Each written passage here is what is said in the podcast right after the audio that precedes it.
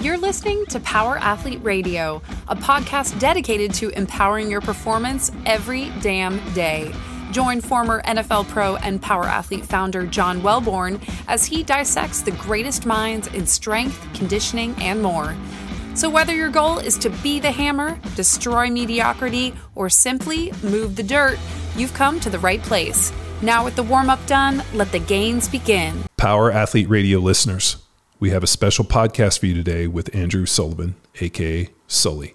Sully is a former member of Naval Special Warfare's Development Group. Since retiring, he has put his efforts towards making our community safer by raising the training IQ of police officers. The Community First Project is a registered 501c3 that trains law enforcement with funding from the private sector. The initiative was started by Blue Force Strategies with the singular goal of working to bridge the gap between the high level training our police require and the funding necessary to execute it. Buckle up, Andrew Sullivan. Hey, welcome to another episode of Power Athlete Radio. I'm John Welbourn, CEO of Power Athlete, and I'm joined by Sully, aka Mr. Andrew Sullivan.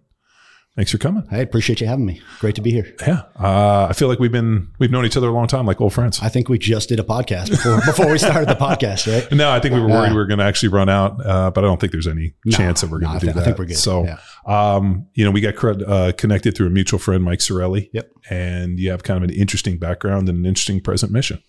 Yeah, I'd like to think so. Yeah. so, uh, yeah, I retired from the SEAL teams not not too long ago. Well, I guess almost three years now. So I guess that is a long time ago. But uh, How how long were you in? uh, I, so I medically retired at 18 years.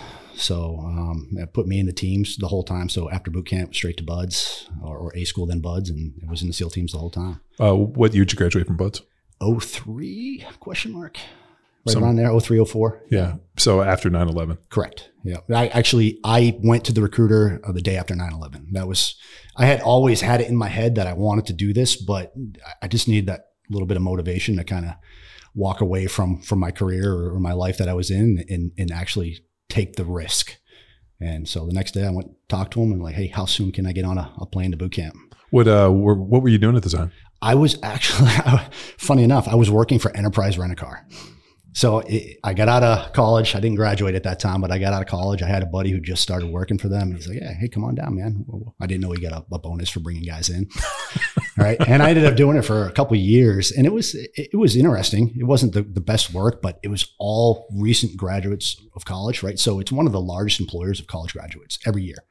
So you're just working with a bunch of 22, 23 year old kids, and you work all day and half days on Saturdays, and then you go hang out at night and do happy hours. And was actually kind of kind of fun learning how to run a business. So, um, not that I would ever want to do it again, but it, it, you know, at the time it was good, and and I appreciate. I made some good friends, people I still talk to. Nice. So, And then you uh so you go to the recruiter, you join the Navy, yep, go in, go into Buds, and then um yep. obviously go to your first SEAL team. go to my first SEAL team on, on the East Coast, which I was on the East Coast the whole time, um, and checked in, started doing school, started learning. It was just mouth shut, ears open, and uh, and try to be good at your profession. And next step is is deployments and deployment and deployment and deployment. And Well, you kind of hit it. I mean, um, it's it's interesting over the years, uh, having worked with NSW and the Yeah. SEAL community.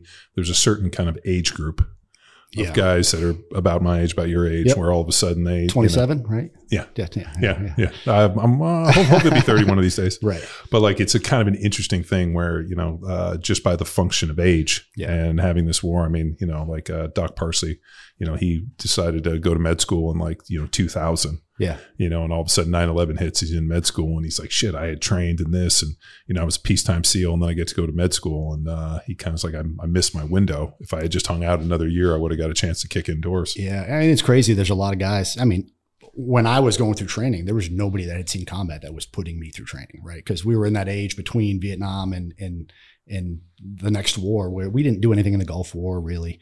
So I understand the frustration of those guys, but yes, I hit it at the right time, and and it, you can't chase it. If you're gonna you're gonna find it, it's gonna find you, and and that's kind of how it was. I just 9/11 was the motivator, and and I, I joined, and man, two decades of sustained combat, Wow. which is a lot, but not a lot of people can say that, right? We just timing was right, I guess. And then what was the, uh, you know, you said medically retired. Yeah. So it, it, at, at some point in somewhat of a administrative decision when the body just stops working and you kind of have to make that decision whether or not you want to want to push through it or or kind of look to the next battlefield. And, and, i was at that point at 18 years. And w- once you kind of get past that 18 and you start the process around 17 and a half they're just going to push you through to 20 years. Mm. so you're riding a desk for the next two years. And i didn't want to do that. That sure. just that just isn't me. So um, yeah, start the process, and it's just going to doctor after doctor and diagnosing all the stuff you got wrong, which was which was a long process. And well, then there's probably not a seal that's probably done as you know that length of time that isn't. Uh, yeah, half that time. Yeah, it, it's amazing what the mind will make the body do when you have that mission and you're you're front sight focused. We, we say, and you'll work through all kinds of injuries, and you know you know that coming from from your background as well. So when you finally stop and get off the train and start listening to bo- the body and, and, what it's saying, you, you, realize just how hurt you actually are and what you need to do to fix it, which is an ongoing process. Yeah. So how's, how's your training today?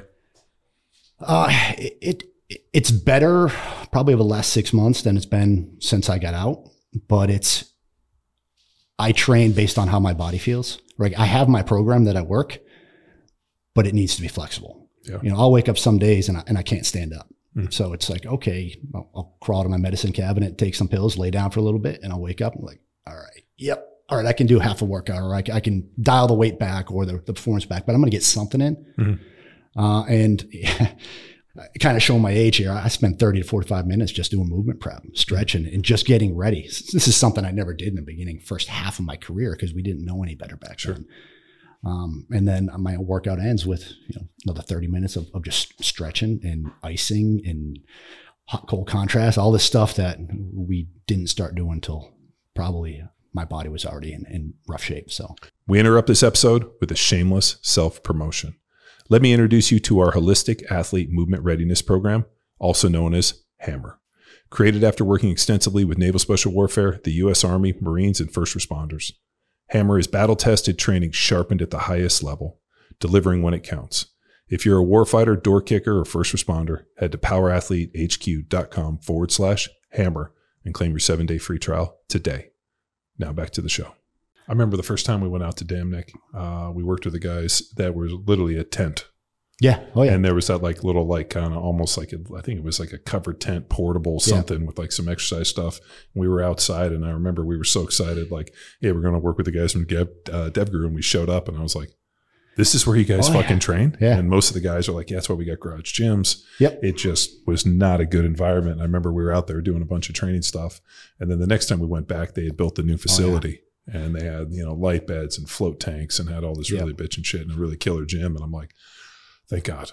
Eh, you, have worked in the community enough that there was definitely a, a, kind of a line in the sand moment where we realized how much money we're spending to train guys like me to get to the point of, of performance. And to lose somebody from a non combat injury is, is, just a complete waste of money. So for them to invest in our physical and mental health was, was crucial.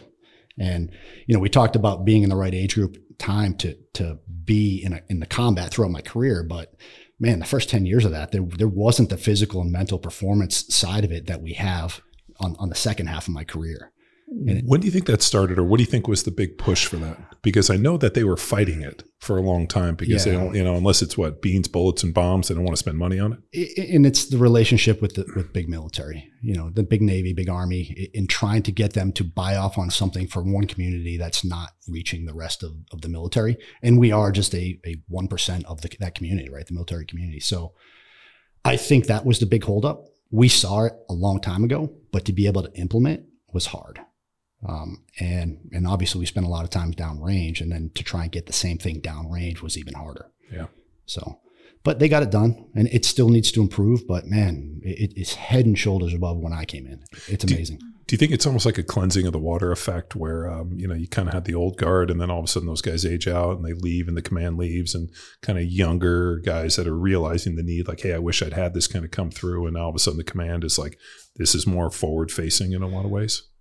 I think in some degrees, yes. But I also think that the older guys like me who were doing the job and going down range and getting hurt and having to recover, are, we're, we're seeing the need for it and pushing for it so that the next generation wouldn't have to deal with what we were dealing with. Sure.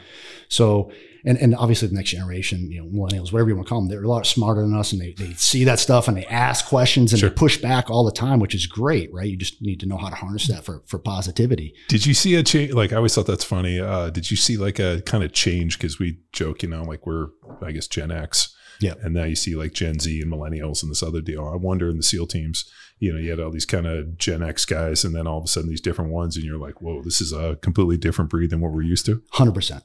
And, and it, I don't. know, I I guess I have a little bit different opinion. Like we can treat them differently, or we can try to find ways to adapt to how to their behavior, right? Because if you do that, their behavior, they work in teams really well. It's kind of how we, we brought those people up. Our generation brought up that that generation. We're the reason they act the way that they act. So we can't expect them to then change because now they want to assimilate to our community that we're in right now. I mean, yes, there is some degree of assimilation, right? They have to do things that that fit, but we also need, I believe, to be exploring ways to utilize some of their strengths that come from that generation. Mhm. Um, but I think there's a lot of headbutting that goes on because just So- not used to it. When you were in the like like when you were going through buds, your instructors hadn't been downrange because I guess No. like those guys hadn't rolled through yet, right? None. I didn't have any instructors that, that had seen combat. Wow. Yeah. So they, we, we were learning Vietnam era tactics. You know, we weren't using night vision back then in buds. I think, I don't know, maybe it was SQT like after buds where we got the mono, the, the single tube. Yeah, And only- PVS 14. Yeah, only one guy had them, and it was Yeah. like the point guy, and he just bring it up and look around. It hung on a lanyard around. It wasn't attached to a helmet or anything, and Yeah. You know, and we came a long way, obviously, uh, and it, then there was differences between the coasts as to the tactics and how to utilize it. So it, it was it was a weird time. You think there's a big chip on the shoulder for the West Coast guys to not be as good as the East Coast guys? Not at all, man. It definitely when I first came in there was, but Yeah.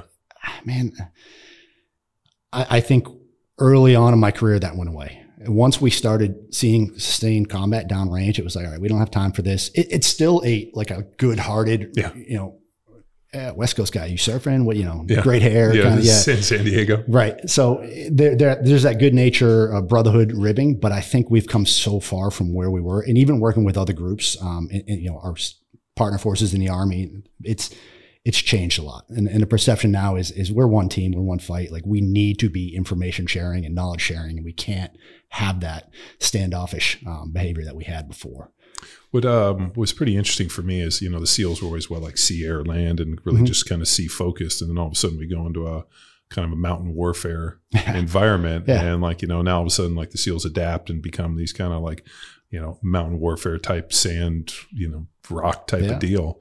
And now that since we've left Afghanistan, uh, you know, I'm sure they've gone back to their original kind of designations and kind of like a moving back and Yeah. maybe not losing that intrinsic knowledge, but actually going back to kind of the original mission, would you say? I think we need to be prepared for any mission at all times, and and certainly for for two decades the war was in the desert. So our, you know, our priority on maritime operations was it was still there, but we you know we weren't going out and diving a lot.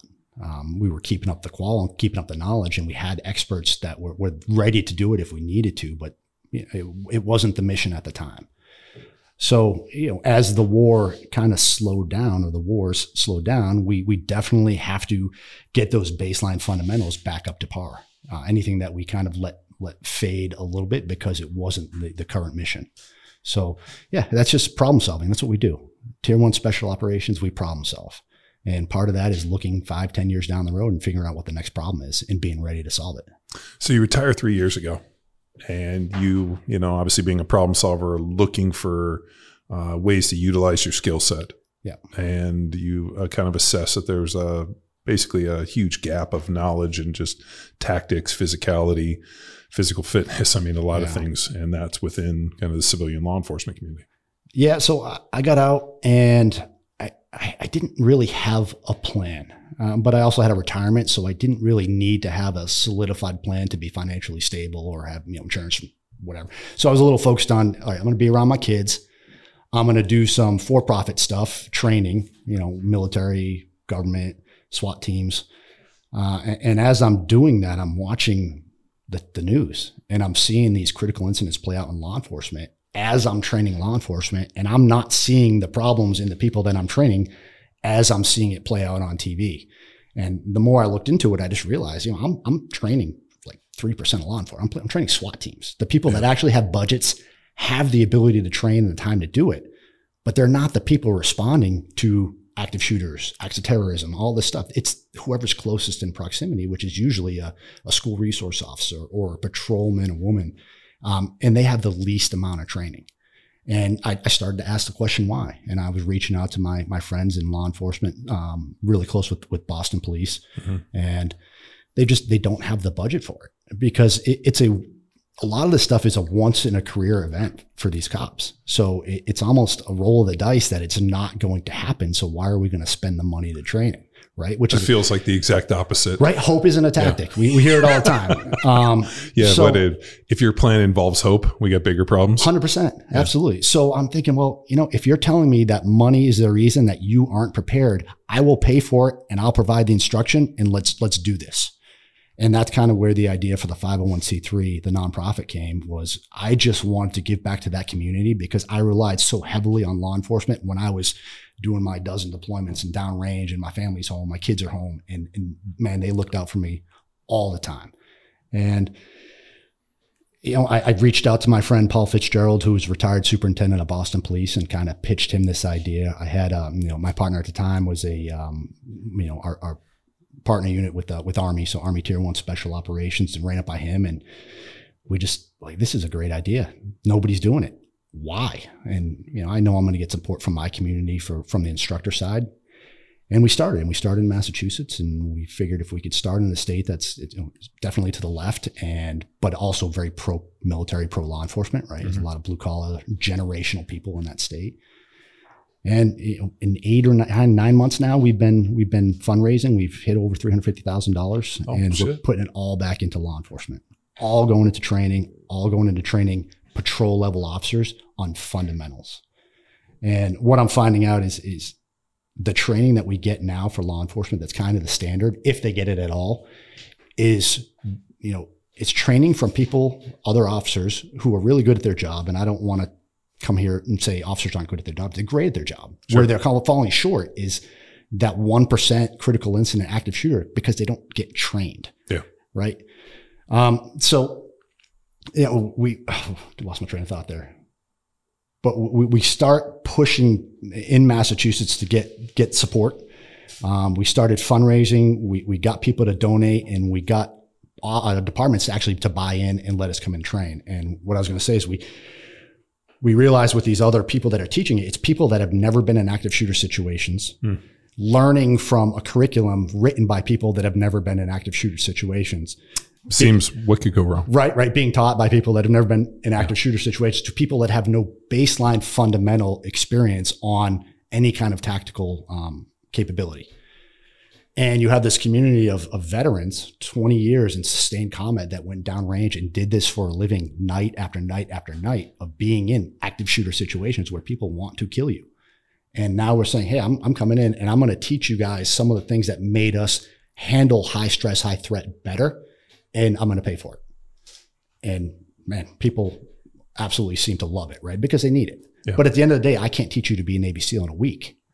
But what I can do is I can identify a lot of the shortfalls in your Aren't training. There a bunch of programs Everything. where you can go as an executive and they basically throw sand on you and make you bake sugar cookies and yeah, they give are. you a fucking. Yeah. And we do that um, yeah. as some of our fundraiser things. Like if you want to come, we call it operator for a day. If you want to pay, make some donations, we'll bring you in. We'll shoot some guns. We'll put you in, you know, some situations that that we would have you know, potentially seen downrange.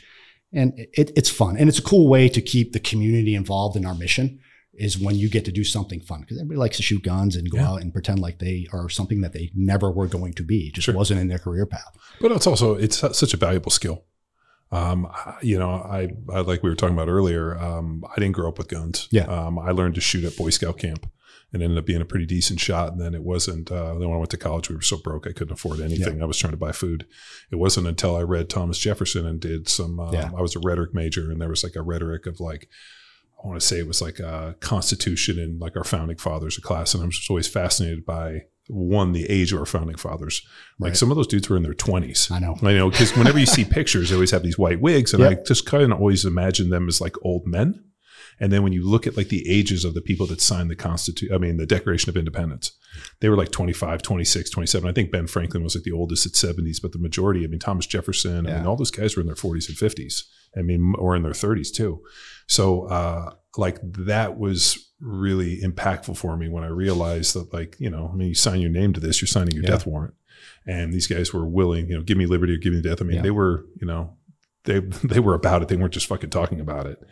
And you know, as you go in, like the Second Amendment guarantees the First Amendment and the, the right to bear arms. But I also believe that there was a like very real like if we give you the right to bear arms, you have a like constitutional right to be proficient with arms. If they have to clear out the militia, you have to be physically able. You have to be proficient, and you have to be able to train enough. You know, like we were, you were joking, asked me about I hunt. I'm like, geez, almost every night. Yeah. So I mean, I shoot so much whenever people are like, "Oh, we're going to go hunting." I'm like, "Oh, all right."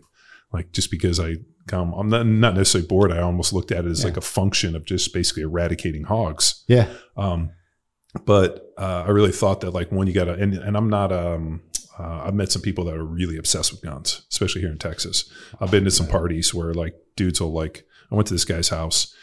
He basically opened up this room, and I was like, "Holy shit, dude! I've never seen this like, uh, like, like, like there isn't a, a locker in a tier one organization that wouldn't be excited what this Right. guy had." And shot nothing. Like the guy collected the guns. I'm like, "Do you shoot this stuff?" Not really. No. And I was like, "Oh my god, this is like a Can this, I shoot this stuff? Yeah. this is like a like a uh, you know I'm not a Ferrari guy, but if, if you ask me to drive the Ferrari, I'm going to drive it Yeah. 200 miles an hour. Yeah. Um, so I, I and I, I kind of felt a little not inadequate, but I just didn't know like I'm not necessarily like a gun obsessed dude. Like no, oh this and I'm HK. I'm like I don't know, dude. I just like Yeah. the ones that shoot straight. yeah. So it was, and I can kill shit with. So, uh, but like that was kind of a, a deal where I realized, you know, one, you got to be physically able. Mhm. And if, you know, there was, let's say, a calling out of the militia, because if you think about it today, it's probably going to be people like us, Yeah. you know, opposed for maybe some younger kids. I mean, that was one of the things I, uh, I spoke at a conference on national security uh, for uh, the War College out in Pennsylvania, like two years ago. And my presentation was on the largest threat to national security has to do with the lack of physical readiness from kids 16 to 18, which would be from our military pool, but also from adults that were like 26 to 40 years old. Because if something were to happen, like, you know, God forbid, a million Chinese nationals Right. come across the Mexican border, like who's the people that are going to go out and defend them? It's the same people that we saw when uh, Houston had that huge. Um, I don't know if you saw this, but like there was that huge flooding in Houston. There were like hillbillies in bass boats with like lifted F one fifties trying to go down there to save people. Yeah. So much that there was a fucking traffic jam of those dudes. Man. And I'm like, those are the dudes that like if something bad goes down, like a, a collection of hunters and those individuals, like those are the people you call out. And um, I just and it was kind of ironic. that I was at Berkeley at the time, uh, which isn't very Yeah. Not tolerant of that. not not tolerant of this mindset. But I just remember thinking like the day I can afford to not only uh, own weapons but also train and be proficient with them, like it's something I have to do as a taxpayer and as an American citizen. I 100% agree. And I think you're probably in the minority uh, of people who feel that way. Um, and, and not, I don't mean gun owners, but I think there's a lot of gun owners that aren't tactically or technically proficient is probably a better Or word. physically proficient. or physically proficient, right? But it, you know, I, man, obviously, I hope we never come to that situation. But um, Hope y- is not a good is plan? Not, it's not a good plan. But I, I know, I know where I stand, and I know I would be ready, and I know my my peer group it, it would be ready, right? And I, I hope that we get the law enforcement, the law enforcement buys into what we're trying to teach because that really is our first line of defense is, is our law enforcement and they need to be prepared for, you know, acts of terror. They need Yeah. to be prepared for, um, you know, workplace, school place shootings, all that stuff. And they're just not there yet. is uh i mean like i i and and maybe this is a, a, a different view because we live here in texas which is Yeah. a little bit spread out but i feel like if my first line of defense is dialing 911 i'm probably in a deficit right like uh, You tell me because I think Texas is a standing ground state, Yeah. right? But there's a lot of places where you, if you shoot your gun, you're opening yourself up to the possibility of going to prison, Yeah. whether you're justified or Well, not. right? Massachusetts. Massachusetts, it, it is a lot Yeah. of states like that. So when when I went to go play for the Patriots, Yeah. uh, when we went through our security brief, because they always have like a chief security in the deal. Um, you know, I, I was living in California, but I had lived in uh, Missouri, Yeah. and uh, had owned a bunch of NFA weapons. And when we came back to California, I pretty much had them transferred uh, to a safe deposit box in Arizona because I couldn't Mhm. bring anything back to California. And Oh, so uh, when the day that we moved here to Texas, I like swung through and picked up all my stuff. I just remember being like, finally. It's just like, oh, I Oh, I was like, man, back. I got all these suppressors and Yeah. SBRs and stuff. And so it was cool to come to Texas where, you know, you can legitimately hunt and use those things.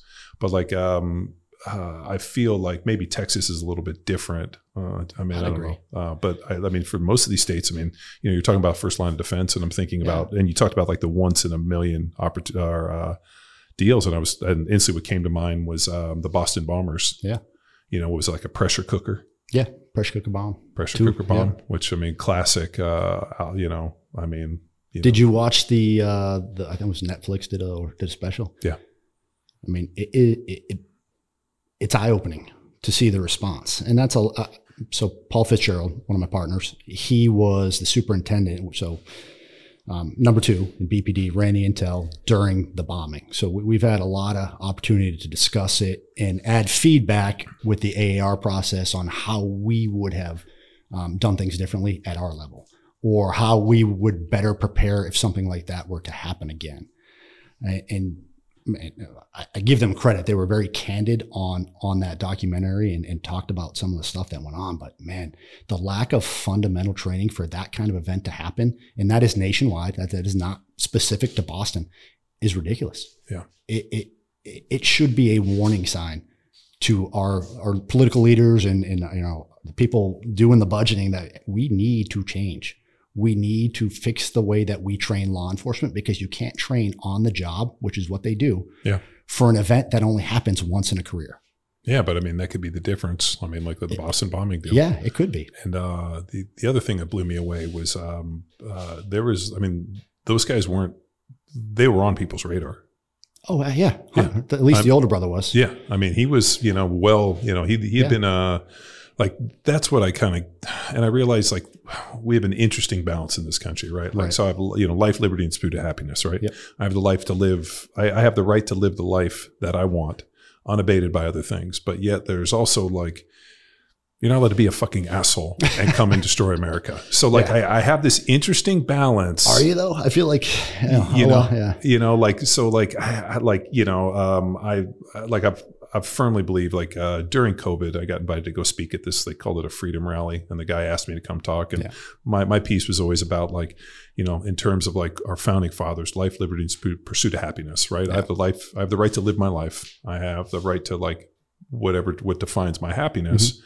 And um, you know, life, liberty, pursuit of happiness. Like I should be able to live my life unabated but yet you're also living with 330 million people and not everybody looks at the same way are where i'm like hey uh, i'm not uh, you know like the um, um, alex sonnenberg who's since passed away he was involved in that 30 seconds out company Mhm. and like I, I, I love their slogans you know it's like uh, um, you know expect to self-rescue and some of those other Right. things which i think are, are funny tongue-in-cheek but they're all pretty Accurate. yeah, they're pretty accurate that like, you know, if there's a bad situation, like I carry a first aid kit.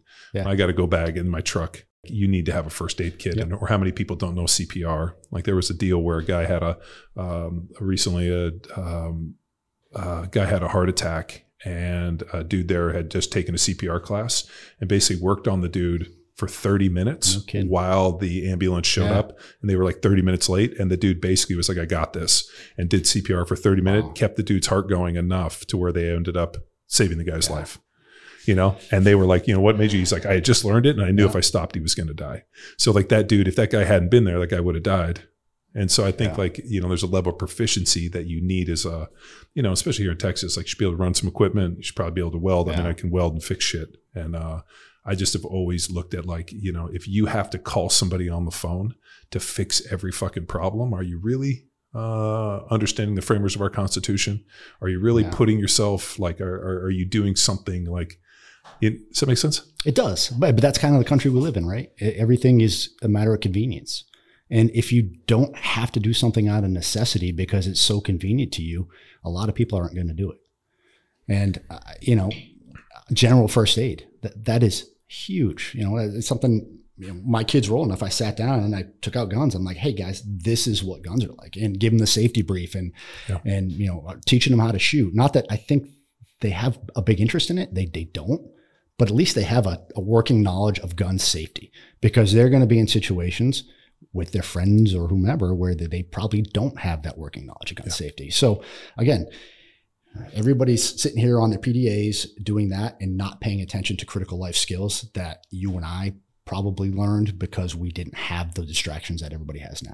Well, we also when we left the house. My mom told me don't you know don't get abducted in a van. So you're like Yeah. riding around looking for perverts trying to pull you into a van. Yeah, right. It's like a big Yeah. part of our deal riding our bikes is looking for fucking weirdos. Vans with free candy on the yeah, side. yeah, dude. just- Just learning to escape and evade. Yeah. You know. having uh I remember we had a little little call sign or code brevities like if if I'm in the hospital I'm going to send something they're going to tell you this that way you know they're like I can't say I've ever done that with my kids but I also treat my kids a lot differently than I was treated. And I, I, Is that good or bad? I it's a little bit of both. Yeah. and you know some of it's it's it's where I'm at not that I live in an unsafe neighborhood. Some of it is I think we see so much stuff that we didn't see in our generation because information is so accessible. Yeah. um it, it's you know also a little bit of I've seen and done a lot overseas that uh, makes me a little bit more concerned or a little bit more on edge. And I sometimes can take that out on my kids. So yeah uh, my daughter told me today I was taking her my my son to basketball camp, and she uh, um, we were listening to like some '80s music, and she's like, I would have liked to. So she watched Stranger Things, so that's her like connection to the Yeah. '80s. She's like, I would have liked to have grown up in the '80s and been a teenager in the '90s. I'm like, it was fucking great. yeah Like, uh, like I I appreciate that you guys have these phones and like the access to the internet and this, but I'm like, you realize that like current events happened and my dad read about them in the newspaper and Right. told us about them Yep. or it might be on the cover of time magazine i was like you know and then we actually people had to watch the news and right you know i mean like now, now, it's, instant it, well it's instant and Yeah. it's it, it's almost too much it is and uh you know and then the other one um and i'm sure you know way more about this is disinformation campaigns and how you unstable you know uh, create instability Yeah. um which is you know, I mean, that's a classic move by the U.S. government. I Sure. mean, we've been destabilizing Yeah. countries for a long time. Yeah, not just us, right? Yeah. And it's happening. And I mean, I mean, look, a- look at the information where it's happening in the Ukraine and Russia. yeah, it, you don't know what to believe. You No. don't. And it- in from an educated position, you don't know what to believe. So, what to, from an uneducated position, what do you do? Well, uh, like for you, uh, tier one operator, you know, 18 years, um, you know, I mean, you know, uh, tip of the spears as far as you can go. And you're looking at it and you're like, Yeah. I don't, No clue. yeah, no idea. It's crazy. And, and Yeah. I, I remember, um, God, I, I think it was, uh, uh, Noam Chomsky, you know, manufacturing consent, the idea that dis, you know, a different disinformation campaign is successful when intelligent people don't know what Right. to believe. Yeah. So it's not just like convincing the, the morons of something that is Yeah. not true. It's when Yeah. intelligent people that have the ability to, you know, look through a situation and do critical thinking do not know what to believe Yeah. and they don't know what's right or wrong and they're just kind of doubting a little bit of everything. That's when you know that a disinformation campaign has actually been successful. and it's only going to get worse. And now we got AI to, to make it even better, right? So I, I don't know. I don't Uh, know what you said answer is. AI, I want to puke. My I know. I know. I mean, It's because uh, like the fact that like they can manufacture. I mean, they can put words. I mean, I saw the deal where they were. Uh, um, they, t- they took Biden and like basically put a speech together and had him out there, and it wasn't even. I'm like, oh my god, dude. Did you see the one where they? Uh, uh, it was a AI video of a woman's daughter saying that she was kidnapped and calling. It was just the voice, and they sent it to the mother. It was an extortion plot. So they had AI generated, "Help me, mom. They've got me. You need to give them money," and she was fine the whole time. So I- don't know where this goes, uh, and certainly there's a need for it on, on many levels. But how do we control this? It, it, and especially with the, the next election coming up, because that's going to be a shit show anyway. Yeah. It's tough. It's tough. So you've you've decided uh, you've decided to tackle one of the most interesting communities for me um, because uh, you know like there's uh, you know like growing up in LA, protect and serve was on every car, and then all of a sudden you know there was um, I don't know if you remember there was a um, Supreme Court decision where you know uh, I think it was a couple gals ended up there was a home invasion.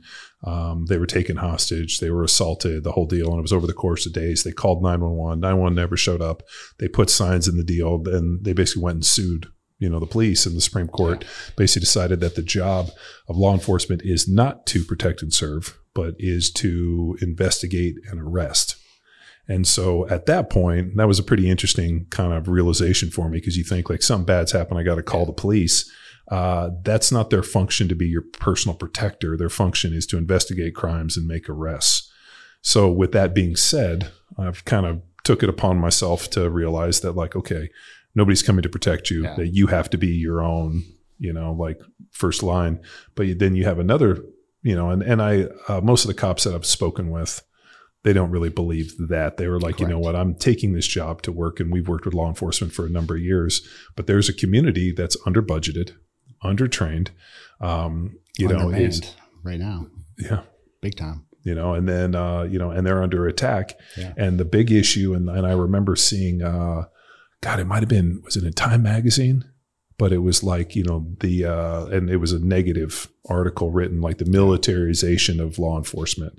That you know, there's all these different pieces of equipment that these local law enforcements are buying that are military based vehicles and this, and they're basically creating jackboot thugs Yeah. in our communities which uh like is kind of an interesting deal where you know and then it, they was showing a bunch of law enforcement wearing plate carriers and these you know they were, we're not in afghanistan we're in america why are these guys dressed like this and i'm like yeah I, like and so you're kind of in this like uh i understand the need but is it really needed? Do these guys have the training and this? And we're kind of in this interesting piece of like you know like uh um are they managing communities or are they preparing for you know world war three coming through the door Well, and we're preparing for whatever's out there. And certainly we're seeing things in our country now that we haven't seen before. And, and I think the marathon bombing was an example of that. 9 11 was an example of that. But even on smaller scales, we're seeing criminals that are that are doing things that resemble what we've seen downrange. Yeah. Right. So I, I- am certainly, and I'm and I'm very conscious about this. I am not coming in to militarize the police. No. I'm coming in to teach mindset, leadership, problem solving. How do I handle stress and perform at my peak? Because that is what I did for almost two decades. But uh, what you're teaching is actually completely needed. Whereas the problem is, is that you have the bean Right. counters that just want to buy more shit. Yeah, eh, not even buy more shit, but they want to spend money on things that are politically sensitive, but not necessarily needed. If that, you're obviously the catchword right now is de-escalation. We're going to spend hundreds of millions of dollars on de-escalation training, but at the end of the day, what are you teaching? Right? The best way to teach de-escalation is to prepare officers to be comfortable in situations so they don't, you know, right off the bat they redline and they go to their weapon Yeah. right? If you allow them to work better under stress by training under stress, you build a natural uh, de-escalation process into your your your service.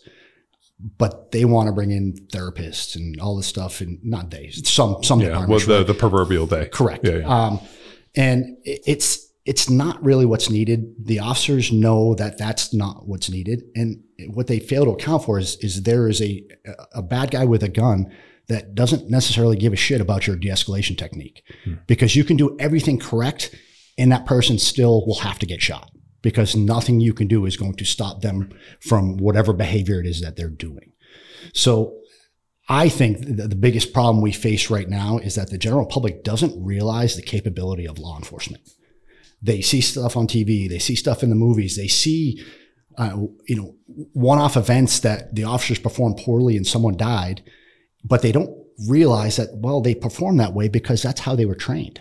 Yeah. Well, the the one was down in um, uh, was it um, here in Texas recently? San Antonio. yeah, it was with San? Antonio. Um, was it was it Bernie? Um, no, Uvalde. I'm sorry. Oh yeah, Uvalde. yeah, right, right. and um, you know those guys were they were tapped. They didn't know what to do.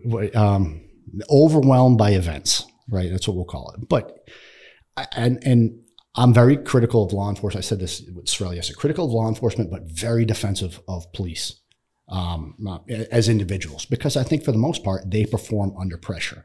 And when I look at a situation like Uvalde, it's terrible. Um, it, it, it, I don't know how you don't go in. I don't know how, but I look at it from a technical expert and I see it and I see the confusion and I see the, the lack of leadership and the lack of decision making in the inaction, paralysis by analysis, we call it in, in the military. And I can tell you, they've half of them had active shooter training, right? And I can tell you right now that the active shooter training certainly wasn't enough because there are so many things that could have been identified in training that didn't get identified until the actual event. And, and, you know, again, I go back to I can't teach you to be a SEAL in a week, but I can identify the problems in your training and help you build a program that you can use to fix them because you need to train all the time. We talked about it with jujitsu, and it's not a one time thing. You can't train for 40 hours a year and expect to be proficient, especially when you're training every aspect of your job in that 40 hours, yeah. not just critical incident response. What about like physical readiness? You know, kind of similar to you, like the people that tend to come to us are more like the SWAT type guys yeah. mm-hmm. who realize like, hey, I'm going to have to, you know, there's a SWAT test. I got to carry something heavy. I got to do this and this. And so there's kind of these like series of tests that they have to overcome that require uh, a level of physicality that's pretty high. Whereas for the average, you know, flatfoot beat walker, you know, the guy that's, you know, running a patrol car, he's probably going to be sitting on his ass for like 80% of his entire yeah. uh, time he's out in the field. And then he gets out of a car and maybe walks up and he does this. And like, you know, it's not as if he's in a situation where like a physical culture is requiring him to like requiring him to do his job. Until he is. Until he is. And yeah. uh, you know we were down in um, you know uh, um, artesia new mexico at FLETC you know and we've also gone out yeah. into you know georgia and gone out and worked with the guys at FLETC out there as well. And like you know they do a really good job of like you know putting these guys into you know fight prep and preparing them in mm-hmm. this. But how many people take that and realize like you know i got to be in shape because there might be something that requires it opposed from guys. Like, eh, it'll never happen to me yeah, it's a cultural thing, right? But you're talking a culture of almost 800,000 people. And is is that the number of law yeah, enforcement? About, about 800 grand in the U.S. right now.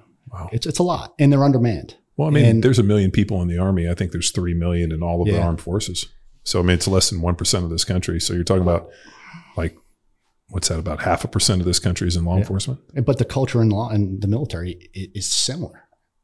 Law enforcement military are very similar, right? Not everybody is in shape. You have your special operations that seem to prioritize it, just like your SWAT teams. But th- there's definitely, from what I've seen, a, a, a it's becoming more of a conversation. But you have people that work 60, 70 hours a week, have families, and, and the overtime is how they make money, right? Sure. Or because they're undermanned and they're picking up the slack and then you want them to train whatever it is on their downtime because they don't have the time to do it when they're working. It is a mental health as well as a physical health crisis in law enforcement right now. Uh, it, it's and we see that right in, in, our jobs where we're downrange and we're expected to be at peak performance. And I said it earlier, there wasn't a point in my career where I wasn't hurt or recovering from some kind of injury, and working the hours that we're working, and then expected to do stuff on my downtime. Um, and it's like, okay, yeah, I, I mean, I'm going to kind of be selective of what I do. I can't do it all. Sure.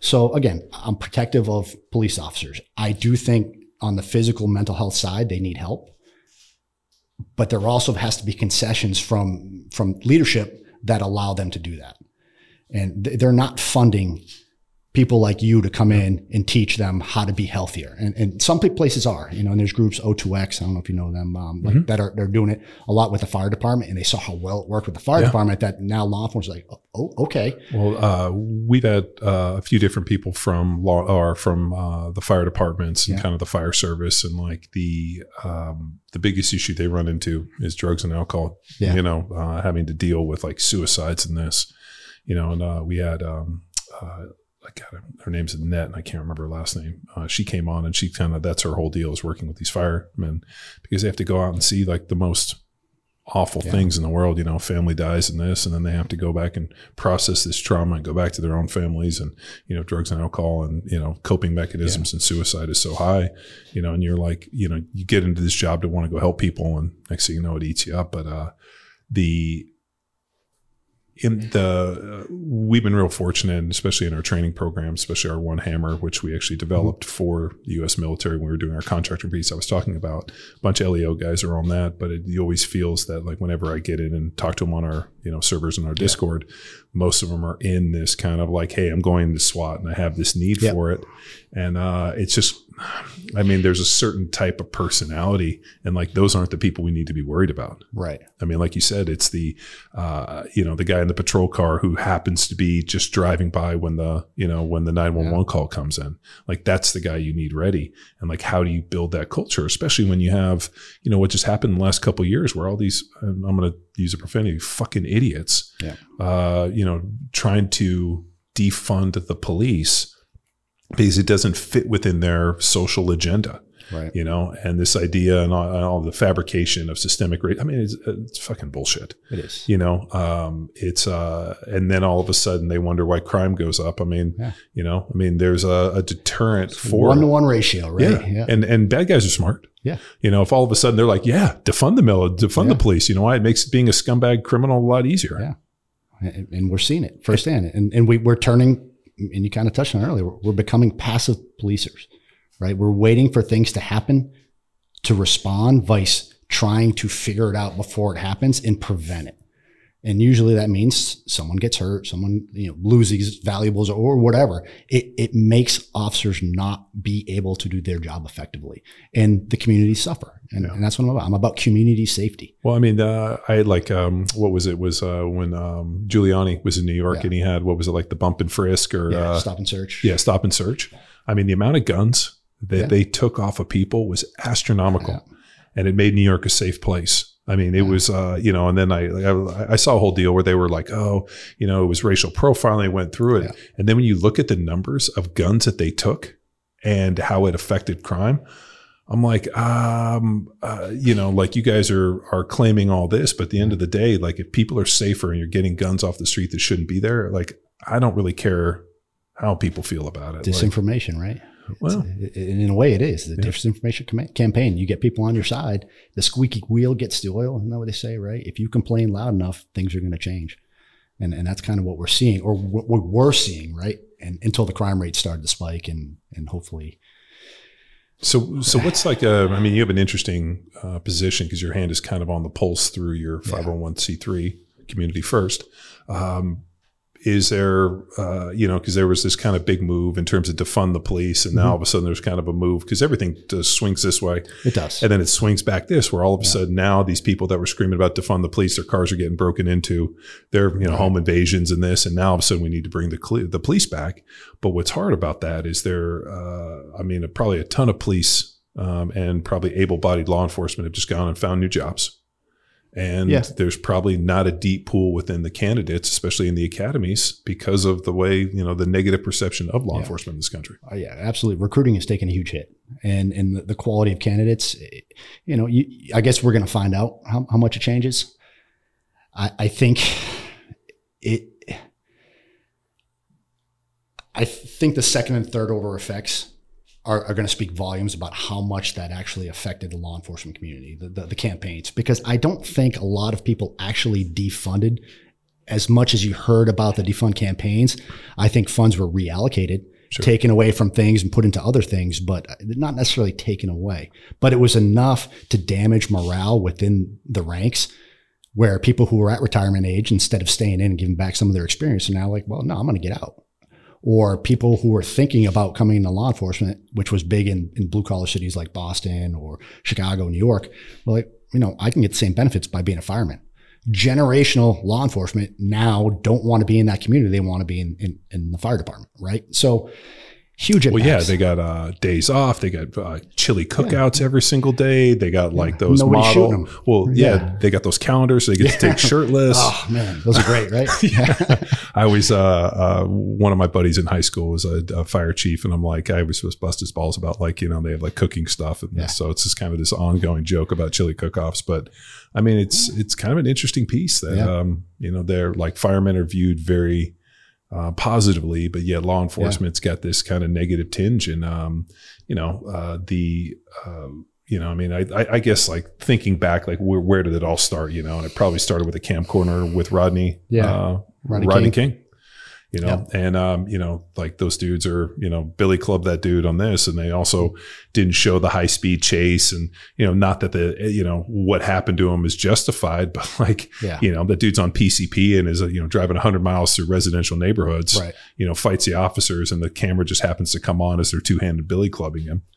And um, you know, yeah, and, but it, and not to defend either side of the story, right? And I, I oh yeah, no, it's it, it it's an un, I mean it it was really the first time. I mean, you know, the brutality and, and that. And I, I grew up in LA when that Rodney Yeah. King thing went down and the whole city riots, burned in yeah. this.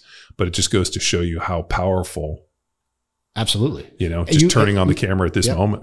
Yeah, and, and it's weaponized almost. Like the internet, the social media has become weaponized, you know, both anti and pro police in, in many ways. But I, the way that I look at it, it in obviously, I'm going to defend law enforcement.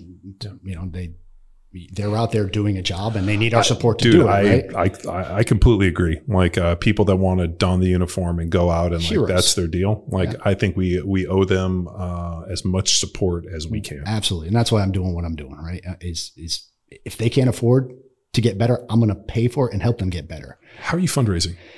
Uh, I, I do. Obviously, Because I, I have a cancer charity, uh, Wade's Army. It's 501c3. how hard is that, right? We've raised uh, over the last 10 years like uh, excess of seven figures. That's great. Yeah, so it's one of the harder things grand. that I've ever done is fundraising, and I just I've been fortunate to have a really supportive network uh, of people up in Massachusetts. Um, I don't know if you've heard of. There's you know obviously Born Primitive. I just started working with those guys. They're, Yeah. they're a fitness apparel company in Virginia Beach, started by a SEAL. Dude, I, I have some of their gear. Yeah, that's great. So they're coming out with a tactical line in September. So Nice. I'm working with them to, to really get some exposure and to help vet their gear and, and get it out to people that need it. Um, and, and there's a couple other corporations up in the Massachusetts area and a lot of individuals who see the need. And as soon as I pitch them the process, they, they were on board. And so a lot of private donorship, which makes me sustainable it's not my long-term play. I need federal money to be able to do that. I need corporate sponsorships. I need I need Walmart, Target, grocery stores, the places where these critical incidents are happening to jump on board and and be a corporate sponsor because they see the value in community safety by improving the response of of the people that police the communities. Sure. Um, but right now, the majority of what we've gotten has been through private donors, um, fundraisers, the operator for a day, bringing people out to ranges, letting them shoot.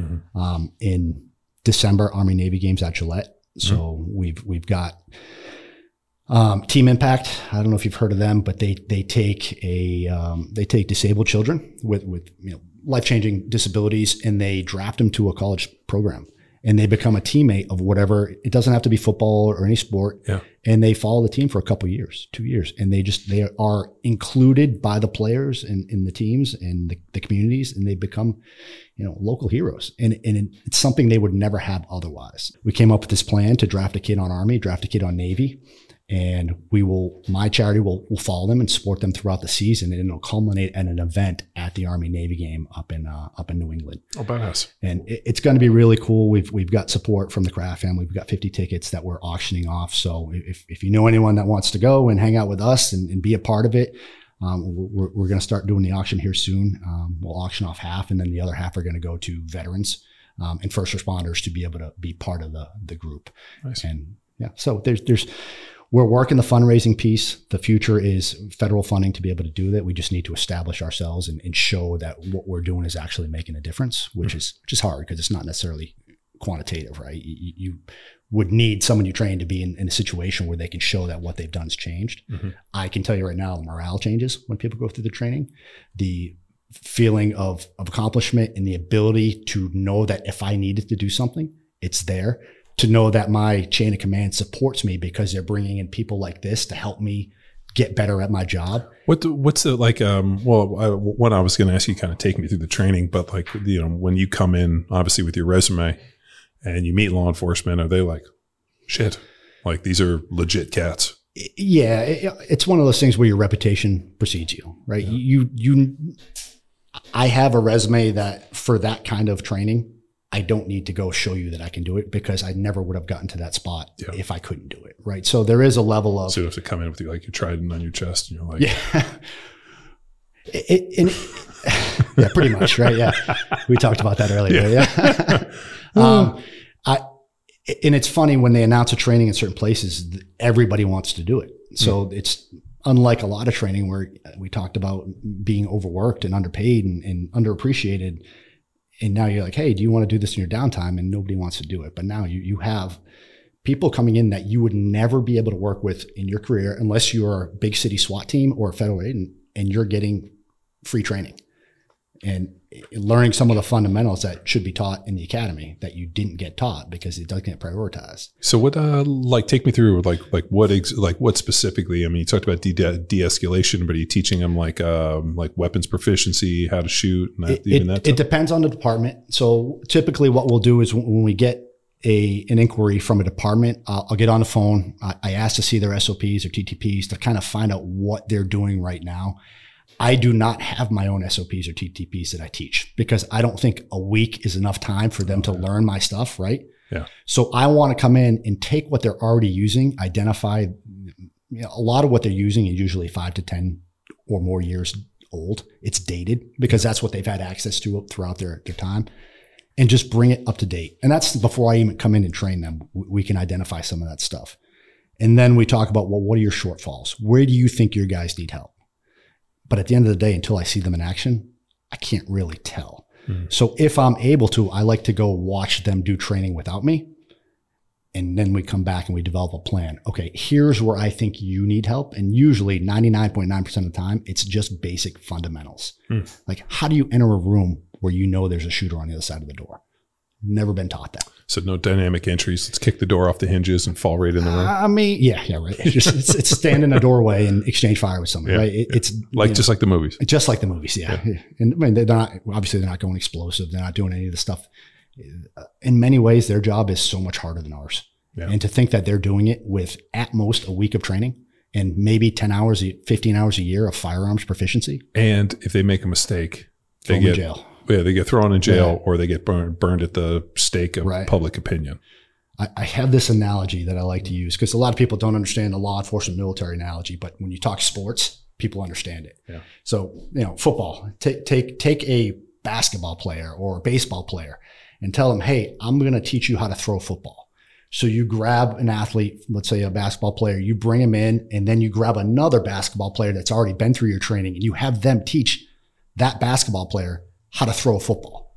And you you have all these videos of all the greats, Tom Brady, Joe Montana, Dan Marino's. This is how they do it. And then you grab some other random people and he's like, all right, now go throw to that guy. And you teach them how to throw to other basketball players. And then on, you know, the fourth day, you run them through this a couple plays over and over. So they memorize those plays. And you have the defense is people that have never played football or basketball. And then on Friday, you test them doing the same plays that you rehearsed the whole day. And at the end of the week, you give them a piece of paper and sign them off and said, Hey, guess what? You're a quarterback. Well done. Good job. Now go back and play basketball. And then three years later, you call them up and say, Hey, I need you here right now. Tom Brady's hurt. You're starting in the Super Bowl. But I, I don't know how to play football. No, it says right here, you're, Yeah, no, you're a you quarterback.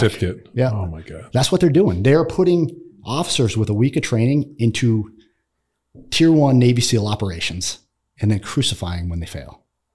It's unbelievable. Crazy, right? Crazy. It's insulting to me to think that they can make someone proficient in, in a life or death situation with a week of training when I spent a whole career trying to, trying to do it. And what's the uh, you know what's the complaint? Budgeting. Usually budgeting, yeah, Yeah. And, and time. And So we don't have time. We don't have the budget to train them. And, and they don't. When you when you have a job where you learn most of what you do a, in an academy, but then on the job, right? Forty hours a year. That's that's the requirement in most places for in service training, wow. and that's everything, not just tactical. Typically, not tactical at all. So that's like five eight hour days. Yeah. So like they do like a Exactly. one eight hour day. They just have to do five of those a year, correct. and they do what like shoot like two quals.